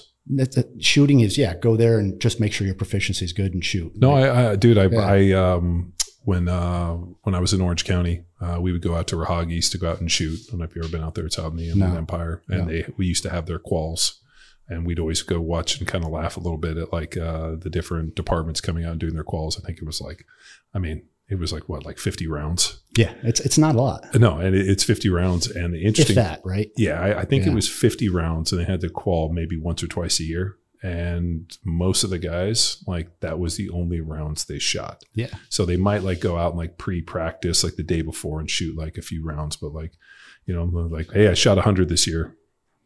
Like that's it. Yep, I'm good. And uh, and I, when I asked them, I, I remember going like, "Could you guys shoot more?" And they're like, "Well, to some extent you can." And there's some other guys that shoot, but then you Yeah. got to start paying for your own ammo. Yeah, and go do it on your own time. Yeah, and go do it on your own time. and it, it, it differs. There, there's definitely some places, and actually, um, where was it? Uh, some of the places in Texas I've worked that were really good about it. Right. So you always have your right and left yeah. flank where, you know, I can only talk about the, the averages. Um, there are places that do it a lot better than other places, and there are places that do it a lot worse than other places. And a lot of that has to do with budget. A lot of it has to do with time because you don't want to pay overtime or do things after you just worked a 60, 70 hour week to have to go do that on your own time. Do you think um, that um, and you know, I mean, obviously, you being from Massachusetts is just mm-hmm. kind of fortuitous in that way. But do you believe that the you know, the Boston City bombing, um, you know, obviously bringing Boston into the kind of the limelight with this, and then you know, kind of seeing the way that mm-hmm. you know they were obviously tracking these guys, but then how they went and you know, I watched the whole uh, what was it like uh, Netflix or you know whatever the documentary, yeah. and then they you know ended up kind of cornering these dudes and the whole deal. Um, do you think that that kind of put a spotlight on? Because I mean, if you think about like Boston, kind of similar to maybe Chicago, like you know yeah. Boston Police, New York PD. I mean, these are kind of these uh, like you said, multi generation type yeah. places. Like uh, putting it there, and really, if that uh, maybe assessing that these individuals needed something more after that bombing hundred percent. And, but I think they knew that before. And, and again, not calling out the officers, but it, it, one of the big things that I noticed from, and because I, we've been guilty about this in tier one special operations is we don't integrate with other units. Right. And that was a big thing at 9 11 that came out. Intelligence services not talking to each other. Yeah. But you watch that documentary and you see the rift still to this day between the, the leaders from city, state, um, federal government and how the time they spent arguing over who's in charge, how were we doing this. This is all stuff that can be identified with proper training and, and integration between units. And and I get the the state, city, federal not wanting to do stuff together or, or that logistically it's difficult to do. But if you are a city here and a city here and you're not training together, you're setting yourself up for failure, uh-huh. right? And it doesn't happen. And that was our problem in the military. Like we would never go work with the army. We would never go work with other SEAL teams. We just didn't because we we felt like we have our little mission and, and that's it. And then there would be an operation that involved everybody. And it became a lot more difficult to get things done because you've never integrated before. Yeah, because I guess you guys have a different set of SOPs Correct. than these guys. Correct. But it, when you go back to fundamentals, the fundamentals should be same across the board for situations where you have to integrate with other people. So when I go to, you know, department A and department B, they're next door to each other and their fundamentals are different or there are no fundamentals, that's a problem. Mm. But it's not about teaching the officers that, it's about showing people in the decision making spaces like, hey, this is why this is bad. Here's an example, bombing, of what can happen. Like it's it's amazing nobody was killed in Boston with, with you know you saw the bullets in the in the houses, right? Yeah. It, it's that it's not the officer's fault. I hate to say it, right? But you are so pegged that you are doing things out of fear. Like how many times the police train having pipe bombs thrown at them? None. Yeah. And now you're in a real world situation where people are throwing pipe bombs at you and shooting at you and you don't really know where they are and you're shooting somewhat blindly, right? That's that's the kind of stuff we need to identify in training to kind of teach out of um, the fear response sure. to get people comfortable in stress to be able to perform better and make sounder decisions. How long do you think it takes? Like, um, you know, we you kept talking about like forty hours, you know, yeah. that these guys have to do with training. Like, what would be the investment for law enforcement? Like, you know, yeah. based upon, I mean, uh, like I said, like you're not going to take somebody in a week and make no. them a SEAL. It's but a like, career. Like how, like I guess what I'm asking is like, okay, so they come out of the academy. Yeah. Um, you know, they're like day one. Like, how long or how much exposure would it take to make these individuals like moderately proficient? Uh, you know, it, it, I I am from the camp that I never stopped working on my profession, and right now, law enforcement is the only one responding to these critical incidents. That's it. The military isn't operating in the U.S., right? So we're not doing it. If that, you're uh, going to ask, was it posse comitatus? Yes. If you're going to ask, get rid of that, right? if you're going to ask them to do that, then they need to be proficient at it. So I kind of look at it differently. I think I think law enforcement should be manned enough that they train a week a month. And if you had a a fundamentals course in the academy, standardized across the country, that you learn the basics of a tactical response to an active shooter or any kind of critical incident, something that wouldn't necess- necessitate a SWAT team response, right? Mm-hmm. Because 90 something percent of active shooters are done before SWAT gets there, which it's patrol officers. Yeah. And then you have a rotation of officers where they work three weeks, they train one week mm-hmm. every month. And it doesn't all have to be tactical training. Ours is we train for 12 months to work for four months, sure. or we train for 18 months to work for six months. 40 hours for 12 months. That's a problem. Yeah. So a lot of what I'm doing is trying to, you know, I talked about like re-educating, re-educating, like like the decision makers.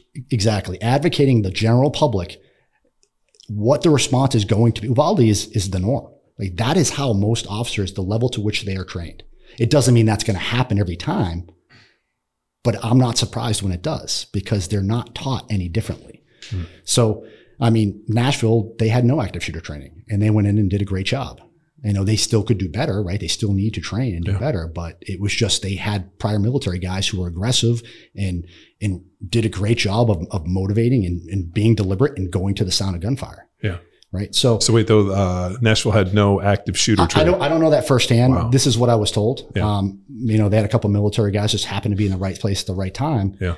But at the end of the day, you, you're kind of relying on how bad the shooter is, right? The the lack of skill of the shooter, and that your minimal skill was better than their no skill. So it's we we need to have a sustained program of education for law enforcement to be able to respond to these critical incidents. And the benefit of that is that all trickles down into the other parts of their job where they can perform better. Yeah.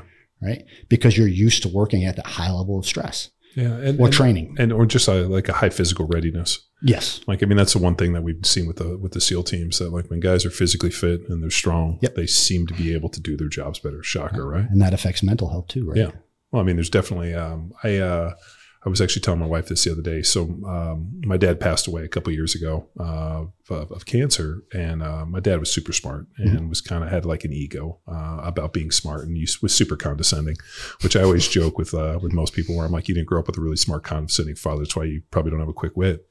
Uh, but my dad was super sharp, and I remember um, I didn't have like the research or just the information when he was alive like I do today that there's a direct correlation between like you know your brain intelligence yeah. and health and your physical readiness and just how strong you are in this I mean it's like a one for one yeah like if you got a big aerobic base I mean you think about mitochondrial density you think about motor You I mean all these things play in and um, you know especially with uh, with brain health yeah. you know if you want to starve off uh, Alzheimer's and this I mean keeping you know body fat low body fat's extremely oxidative muscles extremely insulin sensitive I mean mm-hmm. if you want to help your brain be in good shape and lift weights and train and, yeah. and be proficient. You know, learn new skills. This and like problem solving. Say anything about drinking whiskey? Is that is that on our list? No. Right. No, I, I just oh, think yeah. that uh, you got to be able to drink whiskey because then yeah. uh, what, what, you know. Uh, one funny thing my dad always joked is. Uh, um, and I think he might have stolen this from Dean Martin, but I was attributed to him. He's like, man, I never understand people that don't drink. Like that's the best they're going to feel all day when they wake up. Like I don't want that. Yeah. But uh, I like I remember when I told him I wanted to lift weights and do all this. He's like, idiots do that stuff. It's yeah. kind of 10 over and over again. And he never understood like why yeah. I wanted to lift weights and train. And then when I got drafted to the NFL, I bought him a Porsche. And I remember I slipped the keys over and I was like, this is what weight training did for me, motherfucker. He's like, yeah, I should have listened. But, uh, um, I like, but now there's so much, uh, like, interesting research and it's yeah. it's not only just anecdotal but it's down that like you know your ability to cognitively function and you know the higher level of physical readiness that you have it means that you can handle so much more yep and uh, the fact that you know they've reduced physical standards, the PT tests, all these others, and like you know, I mean, you know, like uh, you know the you know the joke about out of shape mm-hmm. cops eating donuts, you yeah. know, is a funny stereotype, and I know people take offense to it, but it's because it's more accurate than not, right? You know. It, and again, that the military as well. We're, yeah. we're, not the only ones, and then obviously the general public. It's we're an unhealthy country right now. Yeah. And I, I would like to think that that's changing with, with the education that we're getting from, you know, hopefully communities like mine where we're, we're, we're kind of test dummies for some of this physical fitness and readiness and how it affects performance and, and recover, recovering from injury and, and being able to, to provide max uh, effort and brain health and how brain health uh, affects your body and your, your mind. It's, man, I, I hope what you're doing and, and what I'm doing can affect just the general population. And, and I it's a long road. Um, you know, uh, and I know this sounds this is kind of interesting, but um, um, the stuff that we do isn't for everybody. I wish it was. I agree. And what we've done at Power Athlete is we've Yeah. carved out a good community of like-minded individuals. And like, you know, within like uh, you know, whether it be like within our Discord or, you know, within like Mhm. the team feeds and this, it's like a lot of really like-minded individuals that like if they all got together, we'd have a hell of a party because everybody Yeah. would want to eat some steaks, they probably want to have some Yeah. drinks, they probably want to talk some shit and like even going through like asking people like, hey, like how'd you get into training or you know, let's say if you were training like fight stuff, where it came from. And um, it's pretty interesting though. The guys that are law enforcement, a lot of ex-military. Hey, I got into this in the military and this, and now I'm into Yeah. law enforcement. So it's pretty. It like I feel better for law enforcement that like you know a lot of these guys are you know former you know door kickers or you know at least went outside you know went in harm's way outside the wire. Yeah. And now they're in this and they're trying to use these skills for you know to help I guess within the population and maybe that pool of individuals ends up kind of infecting, and I don't mean in a bad way, but just like Influencing. influencing, you go. Yeah. you know, uh, a culture, like a physical culture of readiness so that these individuals are going in because, uh, I mean, like uh, just the active shooter stuff that's happened recently. Um, like when you look at it, you're like, God damn. I Yeah. mean, the, uh, I was thinking about the, uh, was it the Parkland shooter, the guy that went into the, uh, movie theater? Yeah. Was that the Parkland deal? I don't. Yeah. It's and, funny uh, when we get to a point where there's so many of them. Oh my God. It's hard to keep track of which well, one which. and, yeah. and the guy didn't know how to, how to, how to clear a malfunction. yeah. And like he was like, I mean, you know, and he was like, a, what that hundred round man drum, which is you know are complete dog shit because they jam. Yeah. But the thing like, which was probably the saving grace that the guy was such a fucking dipshit with the guns that he bought like the least effective, you know, drum that had you know a stovepipe Yep. and uh, didn't know how to clear it. I mean, like it's just, uh, and this is this is something I I like go back and forth on. And so when I um, I had a concealed weapons permit in California, which I was like one of like ten people, right? So there, there there was like a one week deal where in Orange County they uh, uh, they filed a lawsuit against them and like it like they got a favorable decision and it took them like a week to file the uh, injunction against it. So, they anybody had- who got in that one yeah, yeah, and my, mine happened to be in the pool, so all of a sudden I got okayed. Nice. And then like the cops showed up at my house the next day to like do like a verification, Yeah. right? And I'm like, holy shit, I'm gonna get this thing. But then when I went down to actually shoot the qual, there was a, a dude in there who had zero gun experience that figured out like he just applied and figured out like this would be his entrance into getting like Yeah. a, a gun.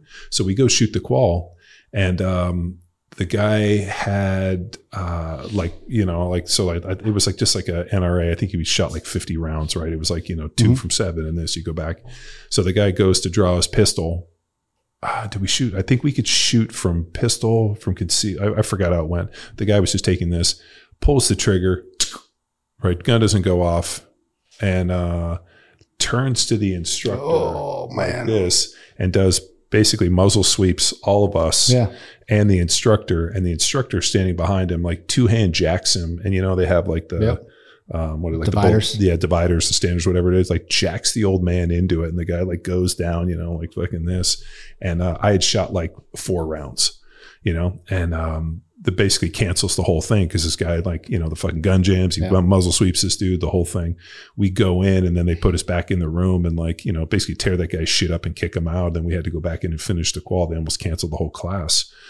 But like then they asked me when i got done um, what i thought like of the experience. And uh, i'd always been you know uh, put a lot of faith into the second amendment you Yeah. know and uh, you know the right to bear arms. And i always kind of felt that like it was very simply written for a reason but after leaving there i realized i'm like i as much as I believe in life, liberty, and the pursuit of happiness, I think there needs to be a basic proficiency intelligence test. Yeah. And, uh, you know, you just can't hand fucking morons that can't drive a Ferrari or this and put them in harm's way. Right. And like, you know, but then there's like this interesting slope of like, now you're creating this like, you know, okay, uh, you know, so like I, like I'm, I'm always been a believer, like, you know, when you start regulating, we get into trouble, but I also think that maybe a time mile test. Can you run a sub 10 minute mile or can you Yeah. do 50 push-ups or, uh, you know, should you at least be able to like as you go. For, and and this was you know for concealed weapons permit Right. in California, which is fucking hard. So Yeah. it's not as if they were just the average gun buyer. These people had gone through you know fingerprints and vetting, and there was a dude there that didn't know how to shoot and almost fucking muzzle or muzzle flashed everybody. So I, I left there having like a kind of a conflicted feeling of like, fuck, man, like I believe in the framers of our Constitution, and the right to bear arms, but then I also don't believe that our our forefathers ever anticipated the the individuals in this country. Yeah. I mean, because you got to think like uh, like those dudes could build their own homes. Like I mean, they were uh, like way Yeah. different individuals than what we have today. I mean, these dudes basically came over on boats, build lives. This, I mean, you know, gave a finger to the crown and dared them to come kill them, Yeah. and we're ready to fight them. So I mean, like these were uh, uh, type A, very motivated, highly capable individuals that were looking to get Yeah. it on Out of necessity, out of necessity. which we don't have right now. Yeah. Now we have cell phones Yeah. and this. I mean, like, I mean, the, uh, uh, yeah. So, I mean, like, this is, Yeah.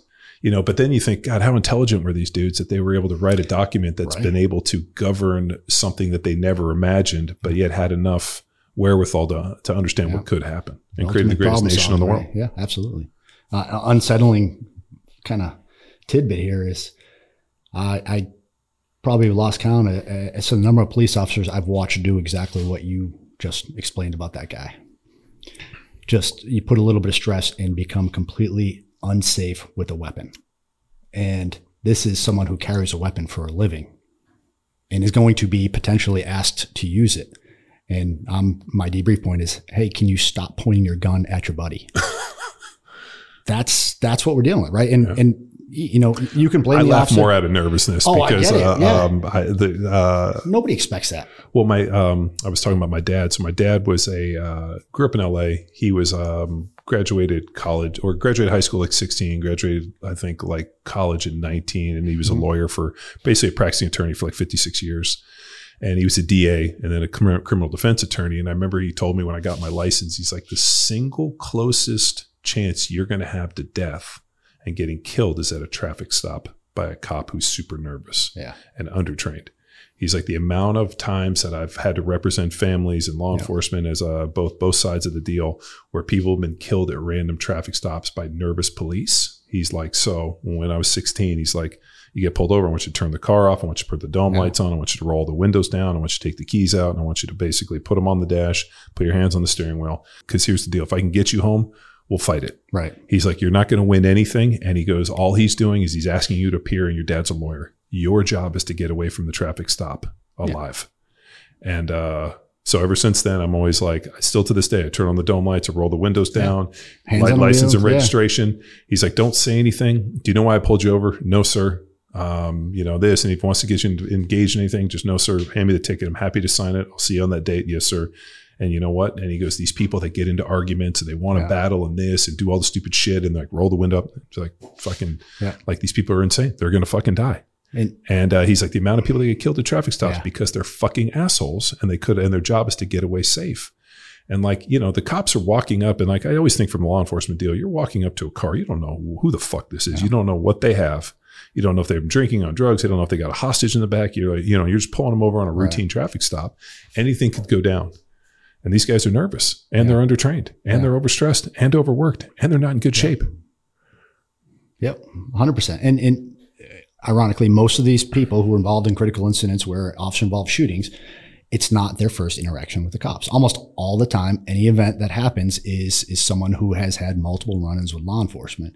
And when I when I kind of talk to people about this, and I try not to sound insensitive, but the more interactions you have with law enforcement, the greater your chances of running into the officer who is not equipped to be in that situation Oh shit! I didn't even think about that. and and that habit the the the big one is is the um the Potter case where the female officer pulled her gun instead of her taser. Oh yeah, yeah. She was not equipped to be in that situation, and they went back and looked at her training, and the training justified that, right? And she, she it was her fault, She- but you know, again, you put yourself in these situations, you're running the risk of running into that person who is not qualified or competent to be put in a life or death high stress situation. And as the um, assailant, victim, whatever you want to call them, that's perspective based. Um, you might not feel like it's a life or death situation, but when you stress that officer out, they might. right? And just because you don't feel a certain way doesn't mean they don't feel a certain way, and vice versa. Uh, and, and I I see that, and it's kind of why I started doing this because I can see the red line going on these officers, and I can see the point where training should have kicked in and it didn't. And, and once they go red line, the guns come out, and it becomes a different story where you, resort, you revert to your basic level of training. Yeah. Which is that 10 to 15 hours of, of firearms. Because you nobody ever rises to the occasion. People always follow the lever of their training, which I got from the SEAL teams. Right. That that quote is on my website. Yeah. Right there. And I mean, we true. do we talk about this uh, at every seminar I've ever taught that the only way you're going to increase your proficiency is by training and elevating it at like yeah. at all times. Because I mean, I, and I saw this in the NFL. Like there was never a moment where somebody came out on the field on game day then like all of a sudden was somebody that we didn't know them to be. Correct. Like I, I never saw somebody be like a, a punk or, or suck or do, you know, be yep. like dog shit in practice. And then all of a sudden show up and dun, dun, dun. Yeah. You know, we used to make, even make the joke that like, believe me, nobody was going to rip off your pads and you were going to become Superman after right. sucking at practice. Yep. Like the dudes that like were able to do it in practice and did it at a high level just went out on Sunday and did it a little bit better. Mm-hmm and uh, you know that's why we were always nervous with young guys. You know, somebody you know somebody who hadn't taken the reps or done all that, and we have a starter get hurt, and a young guy comes in, you're like, I know, Jesus, I don't know yeah. how this guy's going to do. I mean, I haven't seen him do it, and then they're like, oh, he'll be fine. I'm like, we Hopefully. haven't, yeah. we haven't seen it. Yeah. And you know, like you can't guarantee that this dude's not going to get somebody hurt. And um, man, that was uh, um, an interesting piece. So I, I came in and started as a rookie, got hurt, yeah. and then I came back and started for the rest of my NFL career. And I wasn't a young dude after like the first game of my second year, just because I went out there and played at a high level. And I just remember there were guys that were older than me that hadn't played, and they were still considered young guys because they hadn't had the opportunity to go right. prove themselves. Yeah, especially on the line, right? We just getting your ass kicked every day, right? So much fun. Yeah. yeah. Oh, dude, I like the fact. It? Oh, every day. Yeah. It was. uh I miss like, the guys. Uh, that's about it. Yeah, I. I uh, Not so much a job. Um, I, I enjoyed the camaraderie and the training. I can't say that like I, I played some with some amazing dudes that I miss seeing. Yeah. Um, but like I think for you guys, uh, you guys did it for your teammates. Um, I did it for the violence. Yeah. Like, like you know that dude. Like uh, they always showed like you know like a random picture of a dude holding a sign up. It's like I'm here for the violence. Yeah, I was just there for the violence. You? Yeah, I, I just wanted to. I, Whatever like, motivates you, right? I, I just like that. I got to get paid. I, I got yeah. to lift weights and train, and then I got to go out and just fucking try to beat some dude's ass yeah. for three hours. And I, I, I like the physical contact and the violence and the pain and the afflict and the fact that I got to punch and do all these things. And um, uh, there's dudes I played with I that you know if they were broken down on the side of the road I probably would just drive by it. But um, I fucking really just loved running out there and doing the job for the fact that I got to one on one fight a dude for three hours. Yeah and, and I got paid money to do it. I would say we're we're probably in the same boat. I think most of the guys if you take the war away it's it's harder to keep them doing the job right? And you think about it you, you, would you have wanted to train all the time and never play? No right? So it's it's the same thing, no. and we always see that sharp drop in in Manning when a conflict of war is over. Well, I, I always joke uh, that they paid me to practice. I played the games for free. Right. Which I always thought yeah. was funny because they always paid us on like the day after, you know, like uh, we played Sunday, like mm-hmm. uh, payday was Monday. And I always thought it was better if they had paid me before on Fridays. Yeah. Before I'd be like, because I told them like yeah. I got no problem. Like the week, the meetings, all that other bullshit. That's what you pay me for. The Sunday when I get to put on the game yeah. and go out and play. That's the only thing. I, I mean, that's the shit I do for free. Yep. Um, it's it's similar. It's it's it's a cultural thing, and not that anyone's wishing for war, but we're ready for it, and we want to. Well, but I mean, can you imagine? Like I like it never even fucking occurred to me until you said it right there. Like and, and relate and you made a uh, interesting correlation that you know with the military people make uh, these you know assumptions until you put them into sports they're not real like when you said yeah. like i can't imagine going through training camp and going through all the practices and yeah. not being able to go out yeah. and play i uh, so my you know the year i got hurt uh, was my 10th year and i think part of the reason i pulled the ripcord and ended it was i was had this like kind of weird feeling like what if i go back and i'm not the starter and I got to go practice and do all those meetings and all that and just stand on the sideline. And I, I, and then I remember like when I retired in this, and then I thought, thought about it. I was like, fuck, maybe if I could have just gone and stole for one year and stood on the sideline yeah. and been like a good, like positive dude in the locker yeah. room and help the young guys get ready. Could I have done that? And, uh, you know, the money obviously would have been nice, but then at the end of the day, like that's not how I made my bones and that's yeah. not who I was. So then all of a sudden, like I was never a backup. I was always, yeah, you know, it'd be tough to watch other people doing your job Yeah. Right. I, I can't imagine in your situation, like being in a situation where you're like, you know, I, I get to train in this and I don't get to go down range. It's almost like I, I just wouldn't want to be here. I wouldn't want to tarnish it. I, I showed up to work every day with the mindset that it, it's it's a selection. I'm being selected every day of my career, and if I don't do my job, there's a bunch of pipe hitters behind me that want it, and they're ready to do it. Right? They're in the gym at six in the morning working out and, and on the range shooting and getting better because they want to do my job. And I, they can either wait till I'm done doing it and I move to my next job, or they can take it from me now because I'm not performing. Yeah. Uh, and and that is not a mindset that I see in, in the civilian world since, since I've retired. Um, at you know, obviously you're you know kind of tip of the spear in that. Like um, you know, at places like DevGru, there's almost uh, and maybe it's uh, like I kind of imagine the NFL was a lot similar way where somebody might be younger and have a better skill set, but at the end of the day, going running out the tunnel, they want the guy that one that's proven he's done Yeah. it, and there's like a intrinsic kind of value in like this historical knowledge of like oh this guy he's he's done it when the bullets have flied. He knows what he's doing. He has like all of this historical knowledge because he's been there opposed from some young guy who might be a little fitter maybe a little bit better but like uh, this guy's more of a proven commodity This episode of Power Athlete Radio is powered by Train Heroic, the most immersive strength training app experience on the market. We've built our online training business by partnering with Train Heroic and helping us deliver all of our world class training programs like Jacked Street, Field Strong, and Grindstone. To learn which Power Athlete training program best suits your goals, head to powerathletehq.com slash training. And if you're a coach looking to build a business with the best tech and training, go to trainheroic.co forward slash Power Athlete HQ. And now back to the show.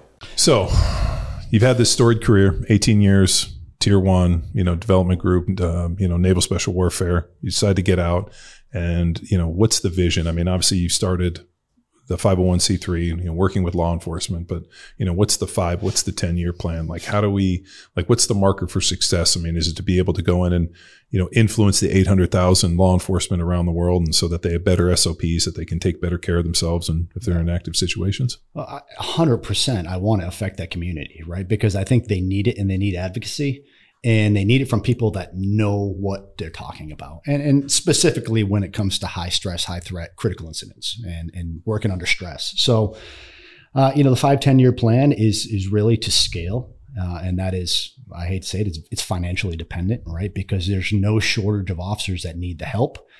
Where we have a shortage is is of, of seals that are able to to do this right? Because there's a finite amount of seals. Um, and sponsorship um, whether it's corporate federal state um, private it, it doesn't matter. I need people to get on board and and you know find my message resonates with them and want to come in and help. Uh, I, I, I getting into this i thought this would be a job where i would train cops all the time and you know, ask for money a little bit of the time, and I probably spend about ninety percent of my time fundraising now. so you sound like a politician Right, it's crazy. where like you get to office and then you spend the next two years trying to fundraise for the next two years It, it kind of is, and a lot of it is because people, and we've talked about this a couple times now. People don't understand where law enforcement capability stands currently, and so a lot of advocacy on my part to help educate policymakers, decision makers, and and people who control the budget realize that what we're doing right now isn't preparing our people to protect our communities. And at the end of the day, I went to war for two decades because I wanted to protect my family and my friends and my communities. And while I was gone, law enforcement protected them for me. Yeah. So now I'm coming back and I'm still service driven, which I've always been. And I want to help those people that help me and make communities safer still. And I just have a different way of doing it. So, you know, the way I see it is is to employ, um, and, and this is this is everything changes, right? We, we got to be flexible and we kind of go the way that it, it takes us a little bit. I, I definitely have a, a vision of having SEALs who are getting out, preferably tier tier one or um, you know our Army tier one counterparts, going back to whatever their their hometown is, um, whatever state it is, and having them be my program manager for that area. Mm-hmm. So you know what I'm doing mostly in New England right now, we can start building across the country by utilizing these guys, and I, I don't necessarily see it as a long term play for them. But it seems like every guy gets out and has about that year and a half of where they're trying to figure out what they need to do And so if I can pay them during that time and give back to their community and make them the, the subject matter expert for law enforcement on a response to critical incident, Yeah. then that just makes sense to me, right? And then I can scale accordingly. Um, you know, and the limiting factor is just the money. And, and that's kind of what we're pushing right now. And we really haven't done anything to get national exposure other than I've gone on TV a few times to talk about it, but, uh, just starting the podcast now is really trying to introduce people to what's going on in in in the world in the country. Are you going to start your own podcast? I am not. I I I, I don't think I have what you have as far as being able to. What you mean stupidity, blind? Uh, yes, just- that's exactly. Yeah, I would never call you stupid. Like, Uh, you got me just- by hundred pounds. Come on, Uh, no, no, it's uh, no. I, I just call it like uh, behind your back. I would. Yeah, not, well, not to your uh, face. Yeah, not to your face. Uh, but like, just like, uh, yeah, because I think, uh, you know, obviously you can come on other people's podcasts, Yeah. but it'd be an interesting piece to at least keep in the back of your mind. Um, I know when we started the podcast, I wasn't even on it. So when Power Athlete Yeah. Radio started, I wasn't even. Uh, it was my the coaches and some other people, and I was a special guest. Yeah. And then the more and more I got into it, um, I've kind of enjoyed. One, it allows you to increase your genealogy, you know, and like Yeah. the connection points and this, and you get to have amazing conversations like this with people that are literally outside. Even though, you know, what's amazing is uh, even though we didn't know each other before this, the fact that we have so much common friends, it's it's kind of like my buddy Rick always says: when you push out to the fringe, it's like one degree of separation. Absolutely. you know? And um, it's uh it's an interesting piece in that you're trying to bring your community which has such a intrinsic value and you know and be able to use it in such a way. I mean the guys when they retire all of a sudden they have all this like historical knowledge that it's great that they're Yeah. able to download and and you know be able to continue to spread it and use Yeah. it and hopefully put these guys in a better situation because I, I think the in preparation for this it was like each day there's over three and a half million interactions with law enforcement by the average by like you know citizens Yeah. across the united states. So you know we have about 330 million people in this country. There's three i think it's like three and a half 3.2 million interactions with law enforcement that happen. And the reason that statistic was interesting was that they were oh you know every interaction with law enforcement is negative in this and they you know they want to show these you know almost like roman candle moments and they're like, okay, here was one interaction in the point of three million that day that ended up not going well, and that's all you want to, Correct. you know, you didn't talk about the, you know, the lady had a heart attack that law enforcement kicked Yeah. in the door to save her life, or this person, or this. I mean, all these other, you know, good stories, and I think being able to shine a light on what law enforcement's doing well, Yeah. because all we ever see in the media is all the negatives. And, and you know we're talking about the negatives as well, right? Because no matter how good you are at your job, in, in me being at the tip of the spear and, and where I was, there was never a point in my career where we, we weren't trying to get better. And I think you you can't be in a community or a profession like law enforcement and not constantly be trying to improve. And you know now But that's not the mindset, is it? I don't think it is. I think with the individual officers, in many cases, it is. I think certainly the tactical side, um, SWAT, I, I think in most cases it is. And I think there's a lot of younger officers that are, that are coming in and are very motivated to do the things that aren't being done. But, you know, in, like we see in the military, policy kind of is the stalemate at times. Like they want to do it, but they're just not allowed to do it, Yeah. or they don't have the means to do it. So again, I go back to the advocacy part. We're trying to affect that. Um, and it, it's, I, I know it's an uphill battle, but I'm, I'm going to be the squeaky wheel and Yeah. I'm going to keep talking until someone starts listening. And I would love to get people in DC to, on board because how much money we're we shelling overseas Oh, to help other countries t- with their problems when we can affect this problem right now? I think all that overseas money just looks like creative money laundering to me. Yeah, well, you call it what you want. Yeah, but you know, you can't tell me we don't have the money to fix this problem. No, we. I mean, You know, one hundred percent we do, and uh, you know, like uh, whether it's government subsidies or it's even you know local donors. I think if you as a private citizen want to have better interactions with law enforcement, um, you know, I think it you know behooves you to be able to go out and invest into things like this. I mean, I would love to know that if I'm going to get pulled over or if uh, law enforcement's going to come to my aid in some way, Yeah. I want to make sure that they're as proficient as possible and have every available Yeah. you know, uh, uh, training, uh, you know, opportunity, you know, this, I mean, I would hate to, you know, be in a life and day situation and, you know, all of a sudden, you know, Yeah. uh, fucking Barney Fife shows up with his 40 hours and is over there, Yeah. you know, with his wheel gun slinging from his hip. I'm like, nah, that's not Yeah. what I need. And, and and it's it's a fear response, right? It's fight or flight. It's it's a physiological response to being put in stress that you know some people have it, the ability to handle it. Most people don't. And some people you can teach, you know, you can take them from here to here, and some people you can't. But in law enforcement, with the amount of officers you have, you can't do selection the way we do it in the military and special Sure. forces, right? Because you wouldn't have anybody left. You wouldn't have enough officers to do it. So there has to be, you know, I think there should be some level of, of selection in law enforcement beyond what we have now. But you can affect that also by providing a better level of training, specifically at, at the you know recruitment stages and, and the academy stages, that will help identify who's better prepared to handle those types of situations. Do you think recruiting out of ex-military is the right way? I mean, we were talking about the Nashville deal where it just so happened that it was some ex-military guys that were pretty aggressive and were Yeah. proficient. I, I, th- I think I, I don't know that's ever not the deal. I think that happens pretty pretty frequently. But we're in a time where people don't want to be police officers, and it's I can't blame them. Like, why would you? You know, there's that situation in um, San Antonio right now where the the head of the department came out and criticized his officers for um, shooting the woman with the with the hammer. I don't know if you saw that. I did not. you know, within a day, didn't let the information play out. It's just like, that's not our department policy. And four officers now are getting arrested for shooting this woman who was, you know, attacking them with, with a gun. And now I can look at the video and be like, man, that might not be your policy, but that's exactly how you train. Uh, If you have a policy, train to your policy. have you ever uh, like so? Um, guns don't make me nearly as nervous as knives. Yeah. uh, for some reason, like whenever I see the knife videos or like, you know, like uh, Tony Blauer, has, uh, like it will always forward me all these like, you know, uh, closed circuit TV. And, you know, I've seen all this different stuff. I mean, where people get hit with knives and the amount of distance that somebody can cover and stab you is like a lot of times much quicker than somebody can draw from conceal and shoot. Yeah. And like, you know, so whenever they're like, oh, you know, this guy, this guy act, you know, there was a situation, this guy got shot, he had a knife, and people like, oh, he only had a knife. I'm like, dude, Or shoot to wound. have, yeah. You- when the president is saying, why didn't we just shoot him in the leg? That is a problem, right? Uh, yeah, because you know what? If somebody were to rush the Secret Service Yeah. and rush the president, are they going to shoot to wound? if he had talked to anybody in any profession that is required to carry a weapon or has to use it, special operations, Secret Service, they would have told him why. I I have a hard time. Uh, I and I've made no illusions on this podcast on how much I dislike Joe Biden as Right. not, not only a human but forever. I mean, uh, like you know, all you got to do is go back and look at the uh, '92 crime bill.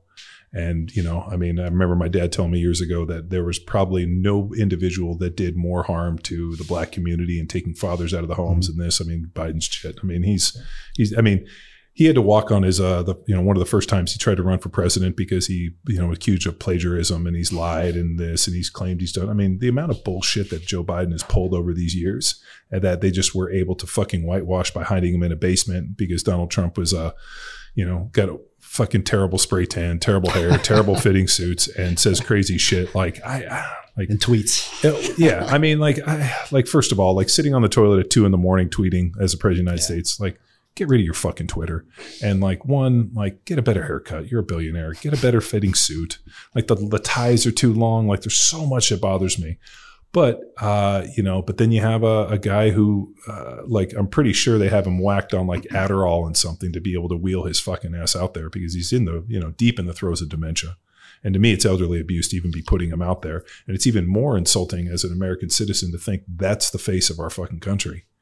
I mean, it's, um, I mean, we, we live in a time, and you know this. I mean, shit, there's cryptocurrencies, there's cell phones in this, and we keep electing, uh, uh, you know, elected officials like the President of the United States that, like, you know, I mean, what, born in what, the 30s and the 40s? I mean, you're talking about a guy that potentially around World War II. I mean, it's just like, it's not the person we need. They almost need the limit. Be like, dude, if you're too far, like if you were uh, a grandfather when you got a, when cell phones were invented, you got no business being president. Yeah, it's wild times. Yeah, we're uh, uh, and I'm kind of nervous for what we see in the next uh, two years. And, you know, I, I on the nonprofit side, 100%. My my own political views don't come into play. I, I remain very um, apolitical, right down the middle. very and. I actually have gotten a lot of support from the left. And I know that that sounds weird because the left, you think um, defund the police. This, I mean, Massachusetts. I had a a, Democratic um, state congressman and a senator go to bat for me on the budget and get me a line. But I don't think it's a right, uh, you know, left wing, right wing. You know, it, it's not a situation. But that's like, what the media is pushing. yeah, but you know the Community safety. the, the media is fucking toxic in every ways, and anybody that says that they're not is full of shit.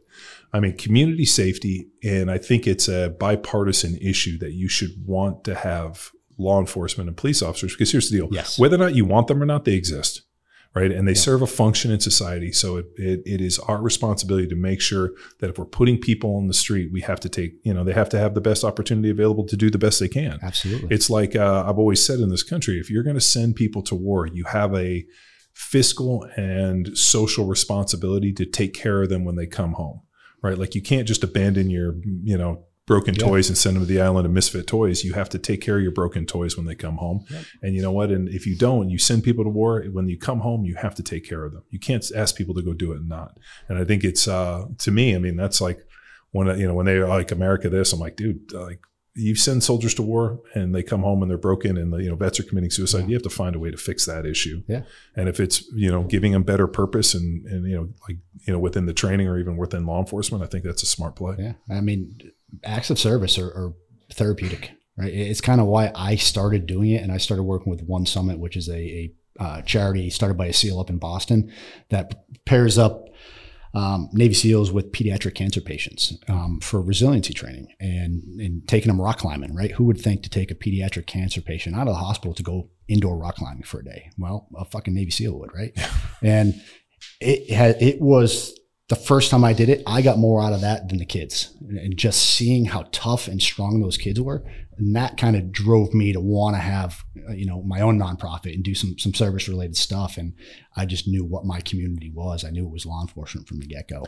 So what was your um, you know every, every one of the SEALs I've met that were kind of in your uh, demographic, like they had one thing that was kind of unique to them. That was like like what was your specialty? I, I was always a breacher, so the explosives. Yeah. Um, and you know, we, we